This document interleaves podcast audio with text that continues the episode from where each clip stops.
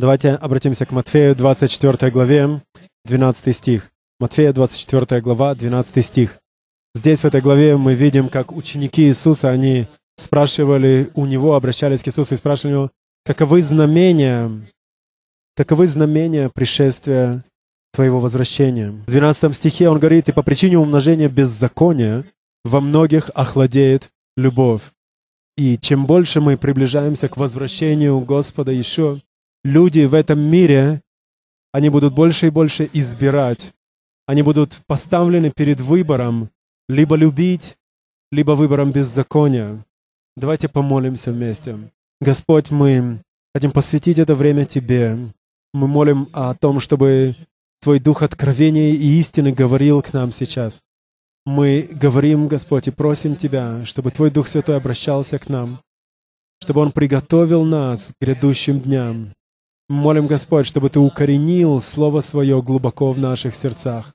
Пробуди, возбуди во мне, обнови во мне дар учения, возбуди во всех нас Дух Твой Святой, чтобы Он побуждал нас слушать и слышать Тебя во имя Господа Ишуа.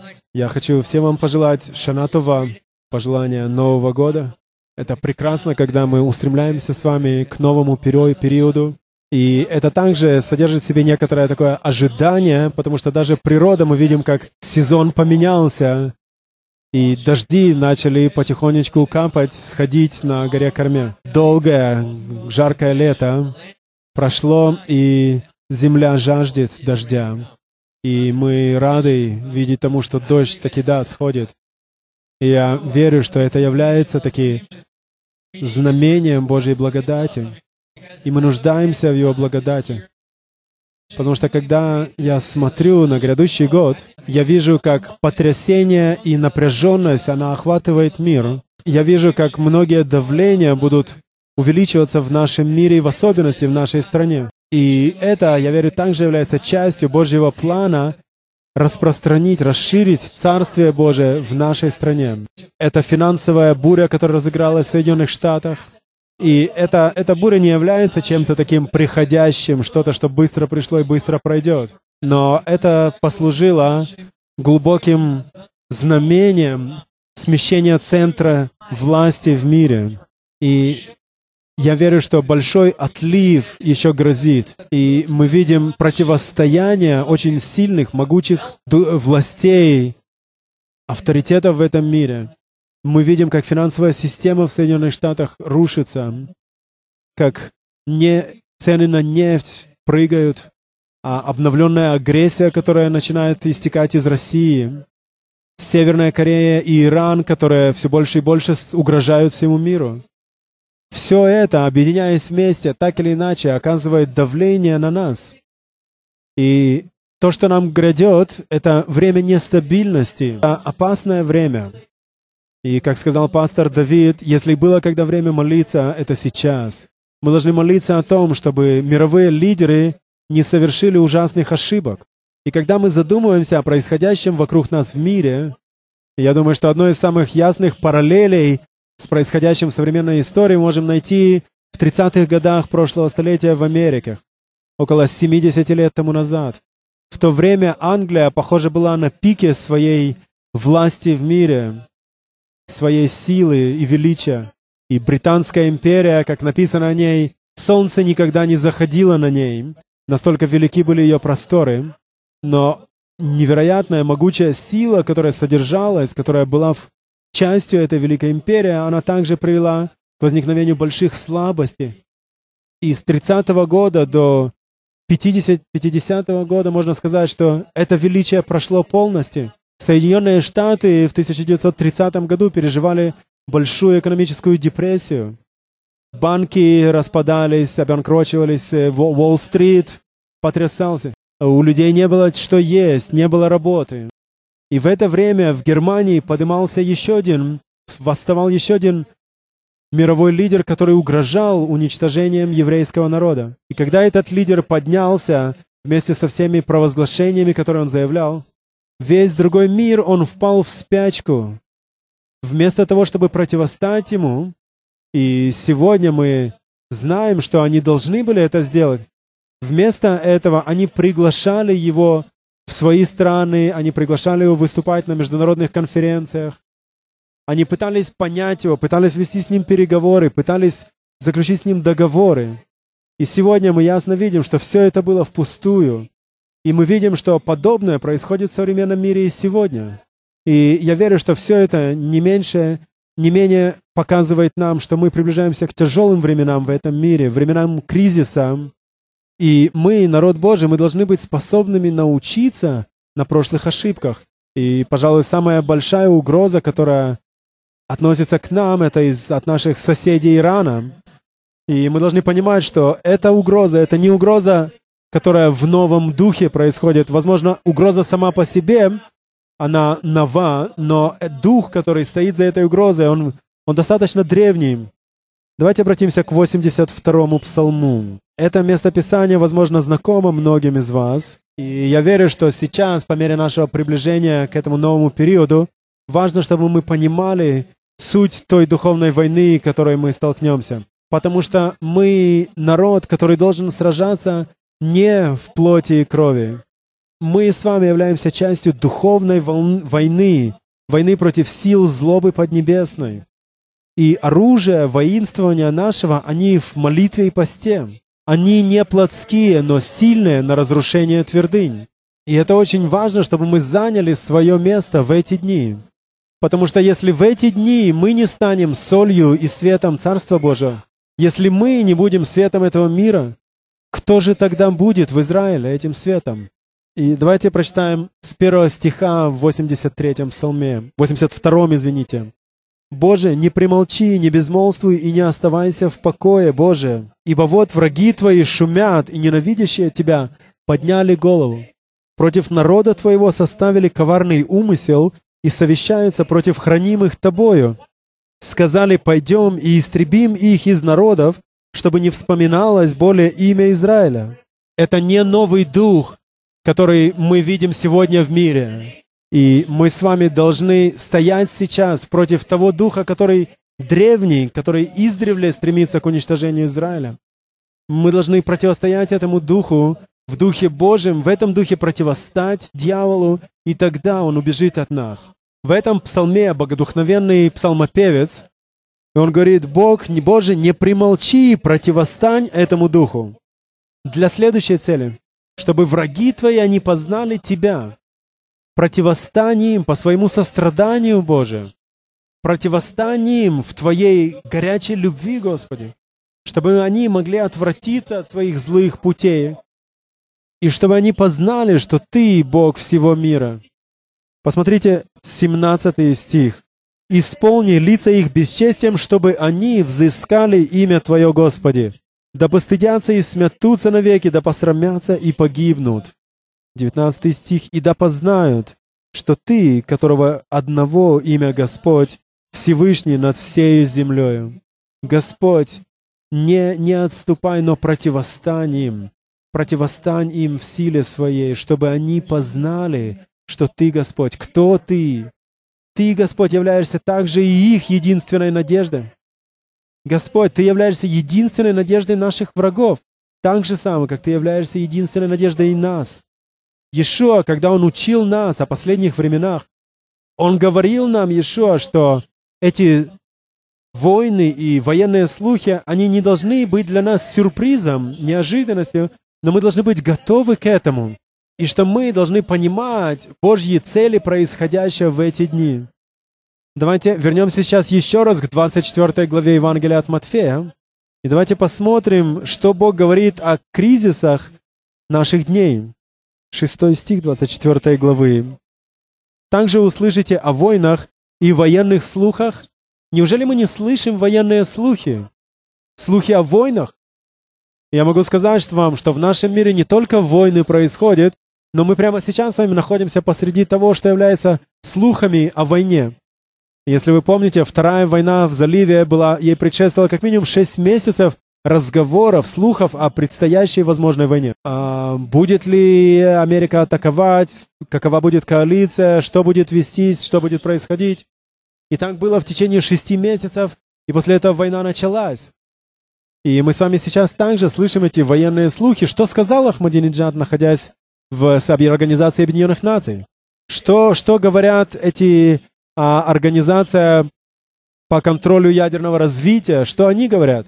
Ишуа сказал, что вы услышите о войнах и военные слухи. И что же он дальше говорит? Смотрите, не ужасайтесь, ибо надлежит всему тому быть, но это еще не конец. И у нас есть очень ясное наставление, указание от Господа, смотрите, не ужасайтесь, ибо тому надлежит быть. Седьмой стих, ибо восстанет народ на народ, и царство на царство, и будут голод, и мор, и землетрясения по местам. Восьмой стих. Все же это начало болезней, или, как написано на греческом, родовых схваток.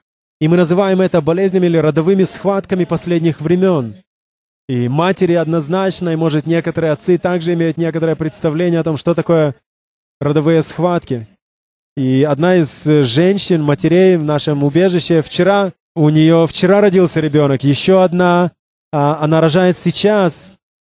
Мы имеем общее представление о том, что такое родовые схватки. Они начинаются небольшими схватками с длинными промежутками между ними.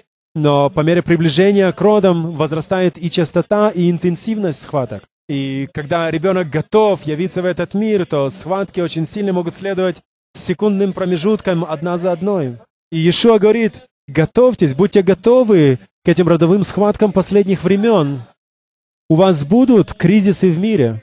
После этого некоторые периоды затишья. После этого еще кризис. Но как женщины справляются вообще с этими родовыми схватками? Рене кричит мне, да что ты знаешь об этом? Но я, по крайней мере, знаю, чему учат женщин на группах по подготовке к роду. Им говорят, сфокусируйтесь на родах, на младенце, который грядет, а не на боли. Потому что у этой боли есть смысл для того, чтобы новая жизнь пришла в мир. Поэтому, женщины, вы так чудесно с этим справляетесь. И я верю, что таким же образом можно сказать, что у Бога есть цель у всех этих кризисов для того, чтобы чтобы что-то пришло в этот мир, и я верю, что это что-то состоит в следующем. Я верю, что тем, что рождается в этом мире, это новый тип мессианских верующих. И я верю, что то, что рождается, это тело, состоящее из мужчин и женщин, посвященных Мессии, которые сейчас формируются, условно говоря, в чреве Мессии. И эти кризисы, они в конечном итоге приведут к рождению этого тела, и мы являемся частью этого. И в этом есть часть Божьих целей а, во всех этих кризисах и давлениях. Но Господь говорит очень ясно, не ужасайтесь этого. Поймите, в чем состоит Божья цель во всем этом. И позвольте Богу совершить свое совершенное действие, чтобы новое мессианское тело, тело Мессии родилось. Мы с вами рождаемся, преобразуемся. И я верю, что Писание говорит нам об этом, что мы можем увидеть это в Писании, что это не просто моя идея. Давайте посмотрим э, Римлянам восьмую главу. Послание Римлянам восьмая глава, начиная с 18 стиха. Вот что пишет апостол Павел, будучи вдохновлен Духом Святым. «Ибо думаю, что нынешние временные страдания ничего не стоят в сравнении с той славою, которая откроется в нас». Павел переживал страдания, и он понимал Божьи цели в этих страданиях. Слова, которые он пишет, они богодухновенные. Для того, чтобы через эти слова Бог мог говорить к нам сегодня о тех испытаниях и трудностях, с которыми мы сталкиваемся в настоящее время.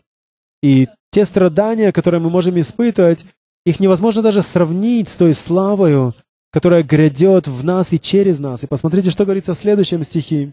Ибо тварь, то бишь творение, с надеждою ожидает откровения сынов Божьих.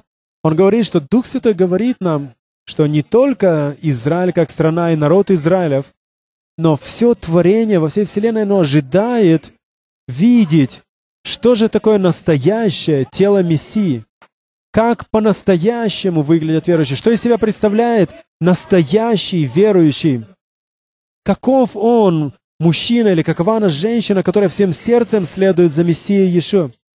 Эта страна, наша страна, не видела этого две тысячи лет. Но сейчас Мессия возвращается в эту страну, возвращ... Э, восстанавливая эту страну, поднимая ее из мертвых. И Он избирает из народа Израиля тот остаток, частью которого являетесь и вы, чтобы вы стали ответом на ожидание творения, чтобы вы стали подтверждением. И эта страна, этот народ, он, он перепро- проходит стенания, в нем есть ожидание увидеть, ожидание видеть, кто же те люди, которые поистину, воистину являются сыновьями Божьими, дочерями Божьими. Посмотрите 22 стих. Он говорит нам здесь следующее, «Ибо знаем, что вся тварь творения совокупно стенает и мучится до ныне». И мучится на греческом также написано о родовых муках. Это те родовые муки, которые мы переживаем в мире в наши дни.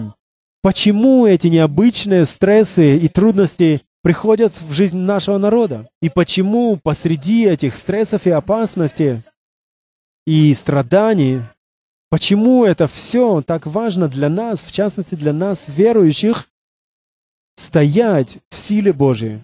Потому что мы являемся светом, мы являемся солью этого мира. В нас у Бога есть надежда Израиля. И в определенном смысле мы, как часть тела Мессии, являемся надеждой Израиля. Как весь Израиль спасется, если только не через наши свидетельства? Если мы приткнемся в стоящем перед нами испытаниях, кто спасет Израиль? Это призвание, которое лежит на остатке Божьем. Это ответственность на остатке Божьем. И почему Бог приводит нас к этим родовым мукам? для того, чтобы прекрасная жизнь тела Мессии была явлена миром. И муки стоят этого. И страдания, нынешние страдания, они не могут сравниться с грядущей славой. Ибо это, таково оно тело, которое грядет. Таково оно настоящее, настоящее тело Мессии, Гуфа Машиах. Как мы можем или чем мы можем характеризовать этого нового мессианского верующего? Является ли это чем-то новым для Израиля? Я не верю, что оно так уж ново, но Божье намерение было в том, чтобы такие верующие были изначально. Он избрал Авраама, друга своего, и сказал, что из тебя я подниму народ, произращу народ. Из тебя, тебя я сделаю народом. И я верю, что это всегда было в сердце Божьем. И мы являемся лишь инструментами Божьими, Божьими соработниками в этом поколении. И не ошибайтесь, наше поколение — это наше поколение. Авраам прошел свое поприще. Он ожидает нас с Господом. Но теперь это зависит от нас. Пройдем ли мы свое поприще? Станем ли мы там, куда призывает нас Господь? Примем ли мы Божье призвание и помазание быть Его людьми сейчас и здесь? Вот мы видим Божий план для Израиля, который Он дал пророку Еремии за тысячу лет до сегодня, до того, как Иешуа еще пришел в этот мир. Вы знакомы с этими писаниями? Давайте прочитаем их еще раз. 31 глава книги пророка Иеремии. Я верю, что это очень важно для нас вернуться к этим фундаментальным словам. Для того, чтобы убедиться, что мы понимаем их, что мы ходим в них. Начиная с 31 стиха 31 главы книги пророка Иеремии. «Вот наступают дни, — говорит Господь, — когда я заключу с домом Израиля и с домом Иуды новый завет. Не такой завет, какой я заключил с отцами их в тот день, когда взял их за руку, чтобы вывести их из земли египетской, тот завет мой они нарушили, хотя я оставался в союзе с ними, говорит Господь. Но вот завет, который я заключу с Домом Израилевым. После тех дней, говорит Господь, вложу закон мой во внутренность их, и на сердцах их напишу его, и буду им Богом, а они будут моим народом и уже не будут учить друг друга, брат брата, и говорить, «Познайте Господа, ибо все сами будут знать Меня, от малого до большого, говорит Господь, потому что я прощу беззакония их и грехов их, уже не воспомяну более». Книга пророка Иеремии, 31 глава, с 31 по 34 стих. Здесь мы видим прекрасное пророческое описание нового тела Мессии — когда мы не остаемся без закона, наоборот, закон, он теперь написан на наших сердцах. Не буква закона, которая убивает, но дух закона, который животворит.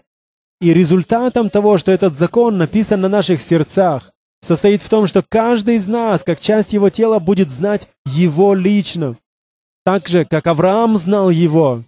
Когда Бог говорил с этим человеком, как человек говорит с другом своим. В этом есть Божья цель, его огромное желание чтобы мы все знали Его, от малого до великого, чтобы мы говорили с Ним вместе, чтобы если кто-то согрешил, Госп... они приходили к Богу. Господь говорит, я прощу их грехи и не воспомяну их о них более. Это то, что говорит Господь. И творение, оно стенает и страдает от этих родовых мук, ожидая увидеть людей, таких как эти, как, описан, как описанные здесь. И то, что я нахожу самым прекрасным в этом, это следующие стихи. И когда Дух Святой говорит к пророку, это идет в одном течении, в одном движении. Смотрите, что он говорит. Он говорит, что с такими людьми я буду частью, я буду на их сторону, я благословлю тех, кто благословляет их, и прокляну тех, кто проклинает их. Он говорит, я буду сражаться за них, и я буду хранить и защищать их. Посмотрите 35 и 36 стих. Так говорит Господь, который дал солнце для освещения днем, уставы луне и звездам для освещения ночью, который возмущает море, так что волны его ревут. Господь Саваоф, имя ему. Если эти уставы перестанут действовать предо мною, говорит Господь, то и племя Израилева перестанет быть народом предо мною навсегда. 35-36 стих 31 главы книги пророка Исаии. И мы наверняка все согласимся и скажем, и да не будет иного. Мы не ожидаем, что установленный Богом порядок солнцу, не звездами, луне, небесам прекратится. И Господь, по сути, говорит, не переживайте о том, что вы читаете в газетах. Даже если есть угрозы, уничтожить, смести, стереть Израиль с карты Изра... мира, уничтожить этот народ, Господь говорит, я не позволю этому случиться, потому что установленный порядок этого мира, он в моих руках, и я посвящен тому, чтобы хранить мой народ. Но я думаю, что мы должны понимать Божьи цели поза всем этим. Он хочет, чтобы Божий закон был написан на сердцах народа, чтобы его народ не был народом беззаконным, но народом закон Божий, у которых написан на сердцах, закон Духа, вы знаете, что я думаю, это говорит на практике, практически? Я думаю, что это значит с практической точки зрения, что вы настолько послушны и привыкли слушаться Господа, что это становится вашим образом мышления день и ночь, что вы пребываете в Его Слове, вы соединены с Ним в молитве, вы ходите в Его Духе, таким образом закон пишется на ваших сердцах, и практическим результатом этого является то, что вы начинаете быть послушным Ему без того, чтобы задумываться над этим дважды. Ваше послушание становится подсознательным, частью вашей природы. Вот что значит по-настоящему ходить в духе. Я верю, что в этом есть цель, смысл нашего учения. Я верю, что в этом есть плод Духа, когда люди начинают быть послушными Богу когда они начинают ходить в духе закона Божьего, когда мы послушны Ему без, без переживаний, без споров с Богом. И я не говорю о букве закона, которая убивает. В этой стране у нас достаточно религиозности, может быть, даже более чем достаточно. Мы можем разведать и увидеть, что это правда. Нам не нужно еще одной религии.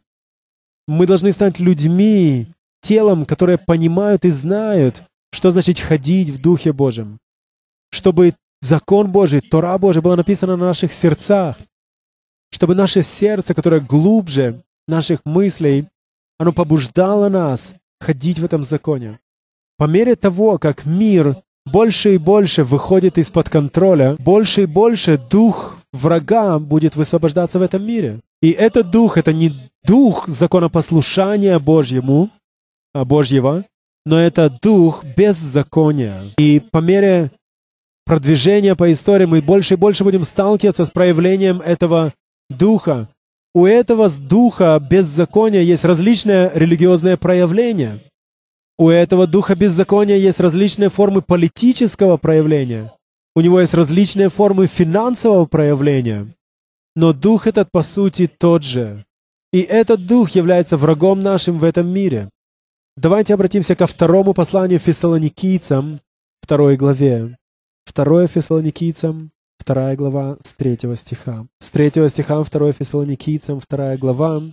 «Да не обольстит вас никто никак, ибо день тот не придет, доколе не придет прежде отступление, и не откроется человек греха, сын погибели. перед возвращением Господа будет отпадение и будет высвобождение духа беззакония, то, что у нас переведено как «сын погибели», на греческом написано «человек беззакония». И этот дух беззакония, он будет проявляться больше и больше, и мы знаем это проявление в высшей своей форме как человека, который явится как антихрист. Четвертый стих «противящийся и превозносящийся выше всего называемого Богом или святыню, так что в храме Божьем сядет он как Бог, выдавая себя за Бога». Это дух этого мира, это дух врага, это дух, который будет противостоять нам в этих годах. Если этот дух одержит победу, и каждый раз, когда этот дух одерживает победу, если мы позволим этому, то, как мы читали в начале проповеди, наша любовь может охладеть, но наша задача — стать и противостать этому. Давайте обратимся к седьмой главе Евангелия от Матфея. Я хочу обратить наш фокус на один определенный аспект, и я хочу поговорить о религиозном аспекте беззакония.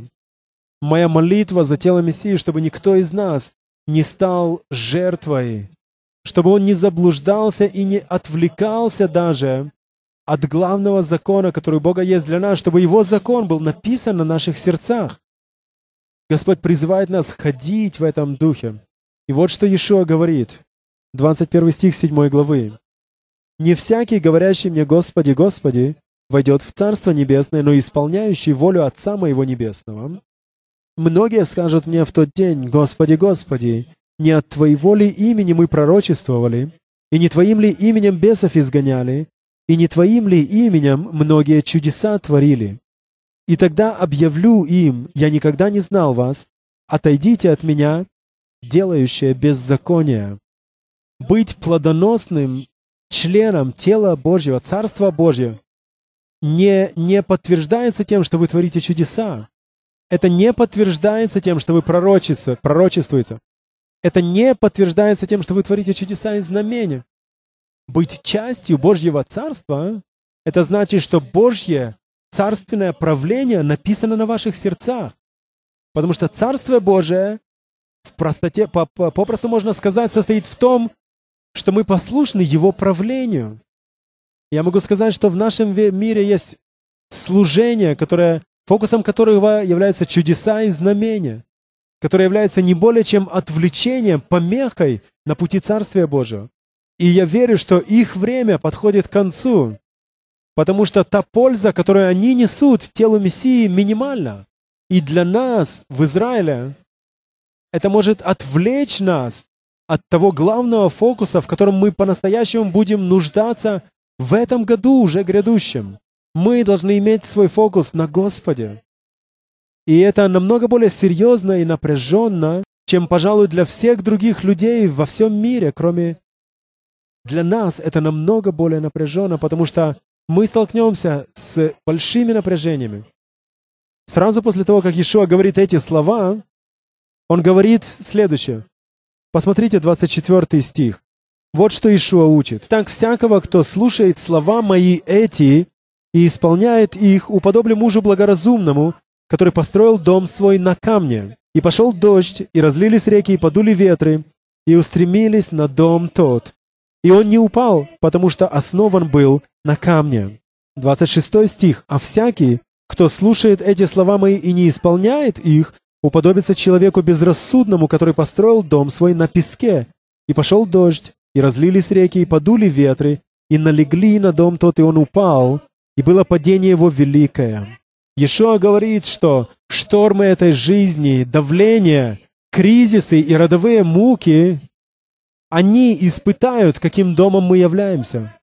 И, кого, и каково основание в нашей жизни. Я помню те дни, когда это здание строилось. И для того, чтобы построить здание, нужно быть послушным определенным законам строительства. Есть законы дизайна. Я помню, как мы спрашивали архитектора Филиппа, эти колонны, удержат они крышу или нет? Мне кажется, он немного обиделся тогда даже на нас. Он сказал, я знаю, что я делаю. Он говорит, я лицензированный архитектор. Я знаю законы творения, строительства. Есть также законы, которые относятся к почве, на которой закладывается фундамент. И Арья Клайн является экспертом в этой области. Он э, ездит по различным местам и проводит испытания почвы. Можно ли построить здание там, где люди хотят, чтобы оно устояло? Когда вы строите, нужно пользоваться правильными материалами. Есть различные другие строительные постановления, которым должно все соответствовать, э, условия ИРИ и тому подобное. Они даже брали анализы бетона, который мы заливали здесь, для того, чтобы проверить его прочность. И они проводили эти испытания в Технионе. И из всего здания была обнаружена лишь одна проба, которая не соответствовала стандартам. Давид молился, и повторные испытания показали, что и этот образец оказался соответствующим стандартам. Но то, о чем я говорю, что при строительстве есть правила, которые должны быть соблюдены. И если вы строите здание в соответствии с этими строительными законами, тогда ваше здание устоит. Тогда может прийти ветер, дождь, налечь на здание, но здание устоит. Таков он и Божий план для тела Мессии. Он хочет, чтобы мы были зданием, которое устоит. Давайте не будем сомневаться также и в том, что будут здания, которые рухнут. И вы и я, надеюсь, станем теми, кто устоит и кто сможет помочь тем, кто приткнулся, те, кто упал, теми, кто сможем привести их в наш дом, который тверд и крепок. В этом есть огромная польза, когда закон Божий написан в наших сердцах. И я хотел бы подвести нас всех к завершению, но сделав, сделать это я хочу практичным образом, о том, в каков же он самый важный закон, который должен быть написан на ваших сердцах. Есть много вещей, о которых написано, что нам должно их исполнять. И Слово Божье содержит столь много различных стандартов, которые мы должны соответствовать, духовных стандартов для успешного хождения в духе, но есть несколько, о которых Господь говорит, что эти самые важные. Я хочу обратить наше внимание на них на несколько предстоящих минут чтобы они запечатлелись у вас на сердцах. И давайте посмотрим на слова нашего царя. 22 глава Евангелия от Матфея, начиная с 36 стиха. К Иешуа подошел Дати, религиозный человек. Человек, намерение которого было соблюсти все 613 как минимум заповедей, данных в Торе. И этот человек, как и другие религиозные люди, они видели силу и свободу, которая есть в служении Иешуа. Но у него был вопрос. 36 стих 22 главы. «Учитель, какая наибольшая заповедь в законе, Торе?» Иисус сказал ему, «Возлюби Господа Бога твоего всем сердцем твоим, и всею душою твою, и всем разумением твоим». Это первая и наибольшая заповедь. Вторая же, подобная ей, «Возлюби ближнего твоего, как самого себя». На этих двух заповедях утверждается весь закон и пророки. И я не хочу, чтобы сегодня, выйдя отсюда, вы думали, что здесь проповедник сказал, что Тора должна быть написана на наших сердцах, но в Божьих, в Божьих заповедях есть столько много заповедей, что я не знаю, с какой начать. Вы можете начать прямо с этой, которую Иисуса сказал. Это об о ней очень ясно, что это самая важная заповедь. Если вы поймете, что требуется, если вы поймете, что все, что требуется, это любить Господа всей крепостью своей, всей силой своей, всей душою твоей, и вы начинаете свое хождение в вере, любя людей, окружающих вас так, как вы любите самих себя. Если вы исполняете эти две, то Ишуа сказал, тогда вы исполняете саму сердцевину всего. И, конечно же, Иешуа здесь не делает, не говорит что-то совершенно новое. И вы все, знатоки Писания, вы знаете, что Иисус здесь цитирует Писание из Второзакония 6 главы. И он говорит, эти две заповеди, они наивысшие. И давайте не забывать, кто говорит здесь к нам. Здесь не говорит к нам кто-то, кто обращается с великими советами, какой-то великий, благородный человек. Это повеление нашего царя, правление которого как раз и творит, и создает царство. И разница между людьми, которые находятся в Царстве Божьем и не находятся в Царстве Божьем, очень проста. Люди в Его Царстве, они принимают Его заповеди и прилагают усилия к их выполнению. Вот и все. Потому что Его Царство, суть Его Царства в Его правлении. И мы понимаем, что наш Царь, Он хочет, чтобы эти заповеди, они были написаны на наших сердцах. до такой степени, чтобы мы делали это подсознательно, чтобы это стало нашим хождением, темой размышления, на, размышлений наших день и ночь. Чтобы мы могли взывать Господу и говорить, Господь, я возлюбил законы Твои, повеления Твои, Тору Духа, которая написана в наших сердцах. Закон Твой, который направляет меня любить Тебя всем, что у меня есть, всем, чем я есть, чем я являюсь. И Тора, которая записана на моем сердце, она также проявляется в моем отношении ко всем, кто находится вокруг меня. И в этом, может быть, и есть вопрос. Люблю ли я их, как самого себя? Я люблю заповеди Твои, Господь. Вот как распространяется, расширяется Царствие Божие. В этом состоит наш ответ беззаконию, отвлечением и помехам в служении. Потому что само в себе это уже и есть служение. Это и есть царство. И наш народ, он стенает, он проходит эти родовые муки, видя, ожидая увидеть этих мужчин и женщин, которые соответствуют Божьим стандартам. Благодаря этому или для этого Бог позволяет всем этим кризисам прийти в мир, для того, чтобы сформировать, сделать нас людьми, подобными этим. Что же значит на практике любить Бога? Я хочу вам дать что-то очень практичное.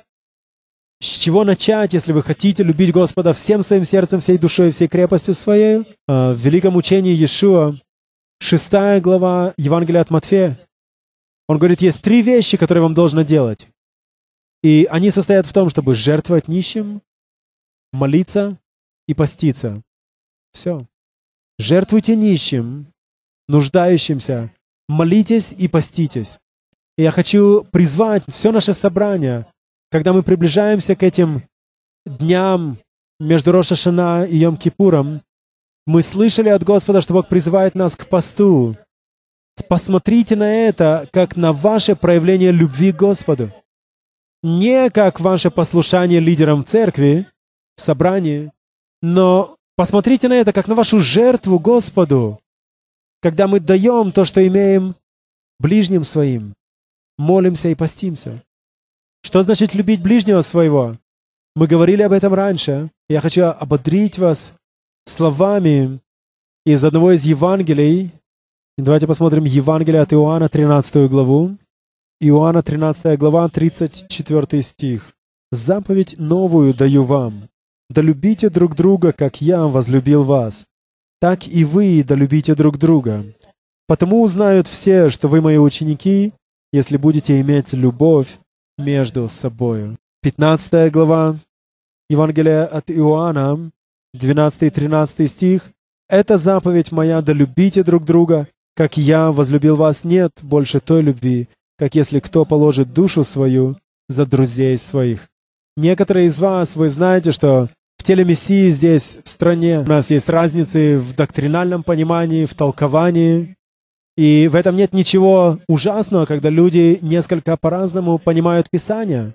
Но я хочу сказать, что в последние времена мы должны закончить послушанием заповедям царя. И когда мы завершаем обсуждение наших различий, если мы не готовы положить жизнь свою друг за друга, тогда мы все окажемся непослушными царю царей. В теле Мессии идет обсуждение здесь в Израиле о том, насколько верующие, мессианские верующие должны соблюдать заповеди Торы, все заповеди. Но я хочу сказать вам, что эти две заповеди, о которых мы говорим, это Тора Мессии Иешуа. Он говорит, вот заповедь моя, чтобы вы любили друг друга. И я хотел бы сейчас, чтобы мы помолились. Иешуа также сказал, что мы должны любить наших врагов. И я верю, что это важно во время нашей молитвы в эти грядущие дни после Роша Шана до Йом-Кипура, чтобы мы молились также за лидеров и за народ Ирана, потому что они наши соседи. И мы должны молиться о том, чтобы Господь изменил направление, в котором они движутся, от той катастрофы, к которой они приближаются. Господь, мы благодарим Тебя за то, что Дух Твой пребывает здесь. Я благодарю Тебя, Господь, что любовь Божья, она излилась в наших сердцах. Господь, Ты призываешь нас приближаться к Тебе. Ты призываешь нас принести Тебе дар, который мы имеем Тебе. Ты призываешь нас посвятить Тебе самих себя, прийти в послушании заповедям Твоим и любить Тебя всем сердцем своим, чтобы мы ходили в этом. И это призвание, оно относится ко всем, даже к неверующим. Господь призывает всех, приблизьтесь ко мне. Придите, придите, будем, будем, будем вместе. Если в вашей жизни есть грех, я готов обелить его. Давайте говорить вместе. У меня есть что делать в вашей жизни. У меня есть призвание для ваших жизней. Призвание, которое я вложил в вас еще до вашего рождения, если только придете ко мне. Если принесете самих себя мне. Если будете любить меня, я тогда начну говорить к вам. Господь, многие из нас здесь, мы нуждаемся в Твоем прикосновении, мы нуждаемся в том, чтобы Дух Твой Святой, Он действовал в нас, чтобы Он помогал нам приближаться к Тебе свыше наших сил, среди всех тех испытаний, которые нам еще предстоит пройти, чтобы мы были способны преодолеть естественные преграды своих способностей и ходить в Твоем величии. Мы нуждаемся в великой благодати для того, чтобы соответствовать Твоим ожиданиям. Я верю, что в этом, в этом зале есть много людей, которые полны искреннего желания служить Господу всем сердцем. Есть многие, кто готовы сказать Господу «Да, да, что бы мой Бог не хотел от меня, я готов Ему дать. Но я нуждаюсь в благодати Божьей. Я нуждаюсь в силе Духа Святого для того, чтобы войти, для того, чтобы дать то, что свыше моих сил, для того, чтобы я мог войти в силу Духа Святого. я верю, что Господь призывает нас некоторых из нас, которые уже сталкиваются с трудностями, с испытаниями в своей жизни. Мы стоим пред горой трудностей. И Господь говорит, я сдвину эту гору для вас. Я дам вам прямой путь. Я отвечу на ваши молитвы. Я приму вас, если придете ко мне я исцелю, я исцелю ваши переживания. Я укреплю вас там, где вы слабы. Я отвечу на молитвы, которые вы возносите ко мне. Господь призывает нас к себе. Я хочу попросить вас встать, пожалуйста. Я хочу сказать, если в этом зале есть кто-то, который знает, что Господь говорит к нему. Я не знаю, касалась ли эта проповедь кого-то, меня. Она касалась. Я услышал Господа, я, я слышал Его, и то, что Он говорит, я сделаю. Если эта проповедь говорила к вам, если вы услышали это слово, обращенное к вам – если вы верите, что Бог говорит к вам, выйдите вперед. Неважно, верующий вы или нет, неважно, зашли вы в этот зал верующим в Иешуа или нет, но Господь, Он говорит ко многим, и Господь призывает вас. Если вы хотите сказать Господу, Господь, я хочу ответить Тебе, сердце мое пробуждается устремляется к Тебе от этих слов, то тогда выйдите вперед, и мы будем стоять с вами в молитве. Я хочу сказать еще раз, не, не противостойте благодати Божьей. Божья благодать, она говорит к вам. Он знает нас, лучше, чем кто бы то ни было другой. Это не только слова нашего царя, но и Творца нашего, который, сотворив нас, у него была мечта, у него был план, и он сотворил нас по плану своему, для того, чтобы мы воплотили Его цели для нашей жизни. Давайте будем